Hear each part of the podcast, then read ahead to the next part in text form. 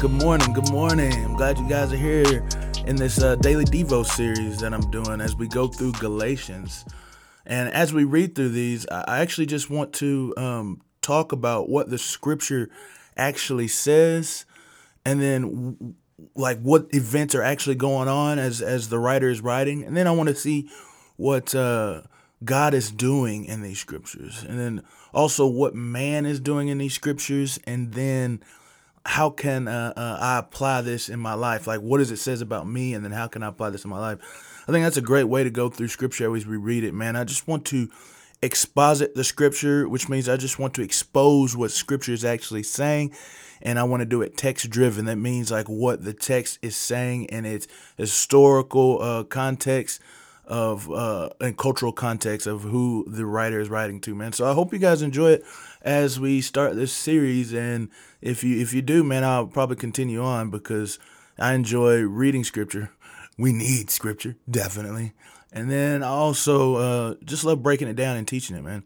But this is also for my own good as well because I'm really trying to make sure that I break down, look at the, the Bible, and see what it has to say. Every once in a while, I may pull out a commentary or something to see what it says on there, but I really want to just look at it for itself myself and go through it. So let's let's start, man. We're in Galatians chapter one, and uh, yeah, let's go ahead and begin. It says, "Paul, an apostle, not sent from men, nor through the agency of man, but through Jesus Christ and God the Father, who raised him from the dead, and all the brethren who are with me, to the churches of Galatia."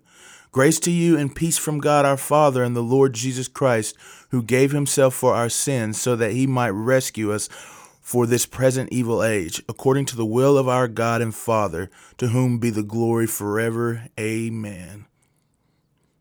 So we just read through the first uh, five verses, and uh, I guess we'll see what what's happening. Well, uh, let me give a little background first. Is that this is a letter that Paul is writing to the church of Galatia, and in letters they usually have a certain style or a certain way.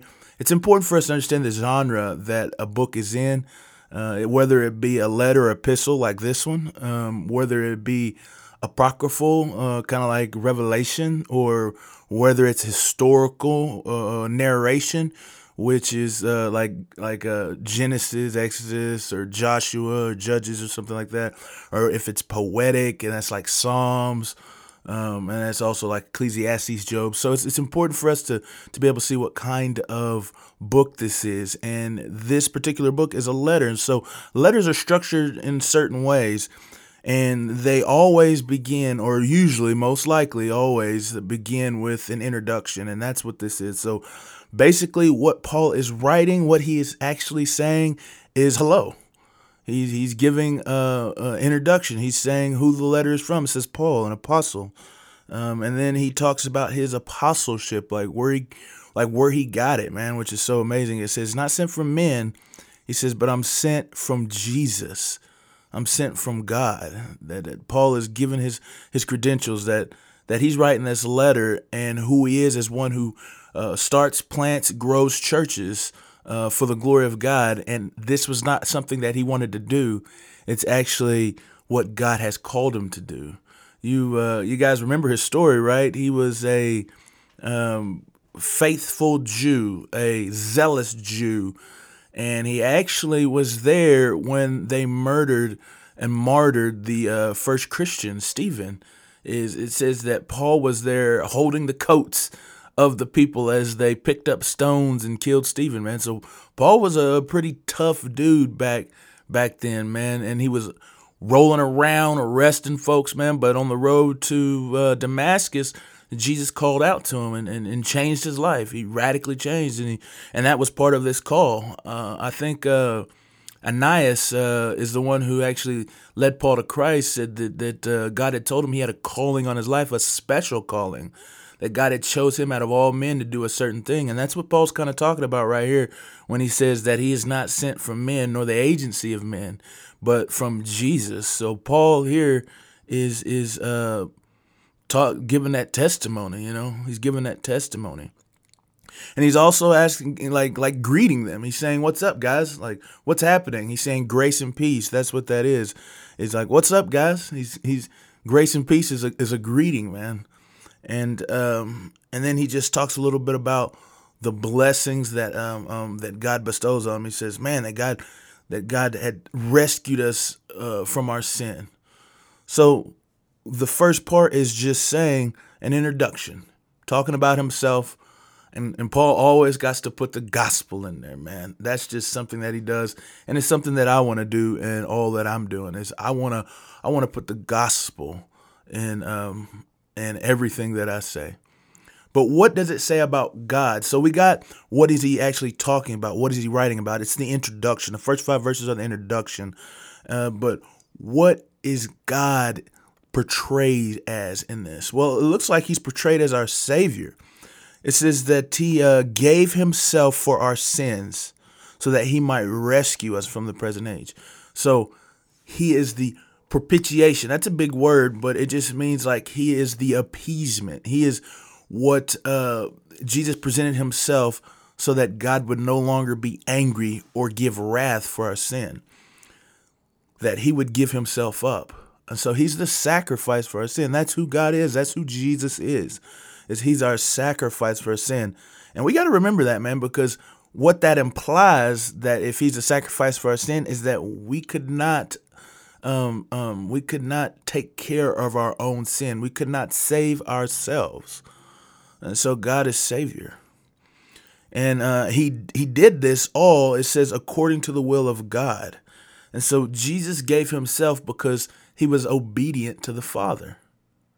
You know, um, it says in, uh, um, I think it was John, where he says, no, actually, I think it's Matthew, but he says, if if there is any other way, take this cup from me, but not my will, yours. You know, that's that's powerful, man. That that he would follow the Father even whenever he knew it was going to be tough for him. But in Hebrews, it talks about he looked at the cross for the joy set before him. So even though he he knew it was going to be a difficult thing to bear the weight of the sins of the world, to die on the cross a heinous death, because he was doing the will of the Father, because he was justifying or saving the souls of men, he could do it with joy. So, man, that's that's that's a wonderful thing. That's a wonderful thing. What does it say about man? Well, if we if we just turn that pendulum on the other side, if we flip that script uh, about how Jesus gave his life for us, well, then we know that first off, we're loved. That, that, that God loves men, God loves people. That's why he would send his son, is because God loves people. And that's an amazing thing, man, that he loves us. But the love is displayed or demonstrated in his sacrifice because we're not worthy of that sacrifice. We're uh, uh, sinful beings, man. We've actually are enemies with God. We're enemies with God, and so that's that's a tough deal. Is that uh, w- without the saving work of Jesus Christ, then we um, are doomed. That we cannot have fellowship with Him. We have to trust and believe in Jesus to even have fellowship.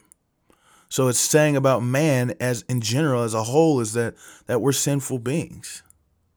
And it even goes further to say that the culture of men is evil. It says that he might rescue us from this present evil age. You see, it's, it's, it's talking about and not only demons and and Satan and spiritual powers of this world, but that's us as well. That that we're living in an age that is utterly evil. And you can see it, guys. If we open our eyes and when we look around, we recognize that there is an evilness about the world that, to me, seems like it gets greater and greater every day. And so I just thank God that He has saved us from that. Now we're walking through it right now, but we're walking with Him. You know, uh, if we cross reference other scriptures, we can look and see in John, it says that greater is He that is in me than He that is in this world. And so we do have the power to overcome this evil age because we do have Christ. But nevertheless, we got to recognize that this this age right now, it is evil. Now, what what how can I apply this in my life? Like what can I take from this to um, live or live out today? Well, I, I think that for me, it's always about the gospel. So I, I de- need to daily preach the gospel to myself. I'm, I'm, I'm not sure who quoted that or said that, but that's really stuck with me. It's really resonated with me. I need to preach the gospel to myself every day. And that's what this is. Paul is saying that Jesus died for our sins, that he loves us. There was nothing that we could do to gain that salvation, but he saved us anyway. And so that just reminds me, man, that just uh, um, continues to go through my mind over and over that I am loved by the King. You know, if we cross reference other scriptures, it says that we're saints, that we're um, we're called, that we're sons and daughters. And so, man, that just makes me know that I'm a son of the Most High God. You know, man, that just that just swells up in me, man, to remind myself that I am part of the of the family of the king. And that just makes me want to be a better person because it puts on me a new identity. You know, I'm no longer thinking of, of how bad I am or how uh, unworthy I am, but I know that I'm a son of the king. And so it just makes me to want to live a better life. But it also, uh, the scripture here also has me to remember that the life that I live, man, I want to represent the kingdom of God opposed to this evil world right now. I want to show um, that there is something better out there. There's something greater that this world could be a part of if they only trust in God, if they only allow God to be the king or lord or leader of their lives. You know, it's a it's it's a tough world out there. Like I said, it's it's an evil age. But if I if I can demonstrate God's love by loving my brother and sister, by loving my my enemy, then man, maybe they'll want to come and know Christ as well. You know. Also, don't want to leave out. It says, "To whom be the glory forever." Amen. I don't want to leave that part out because that reminds me also that everything God does is for His glory.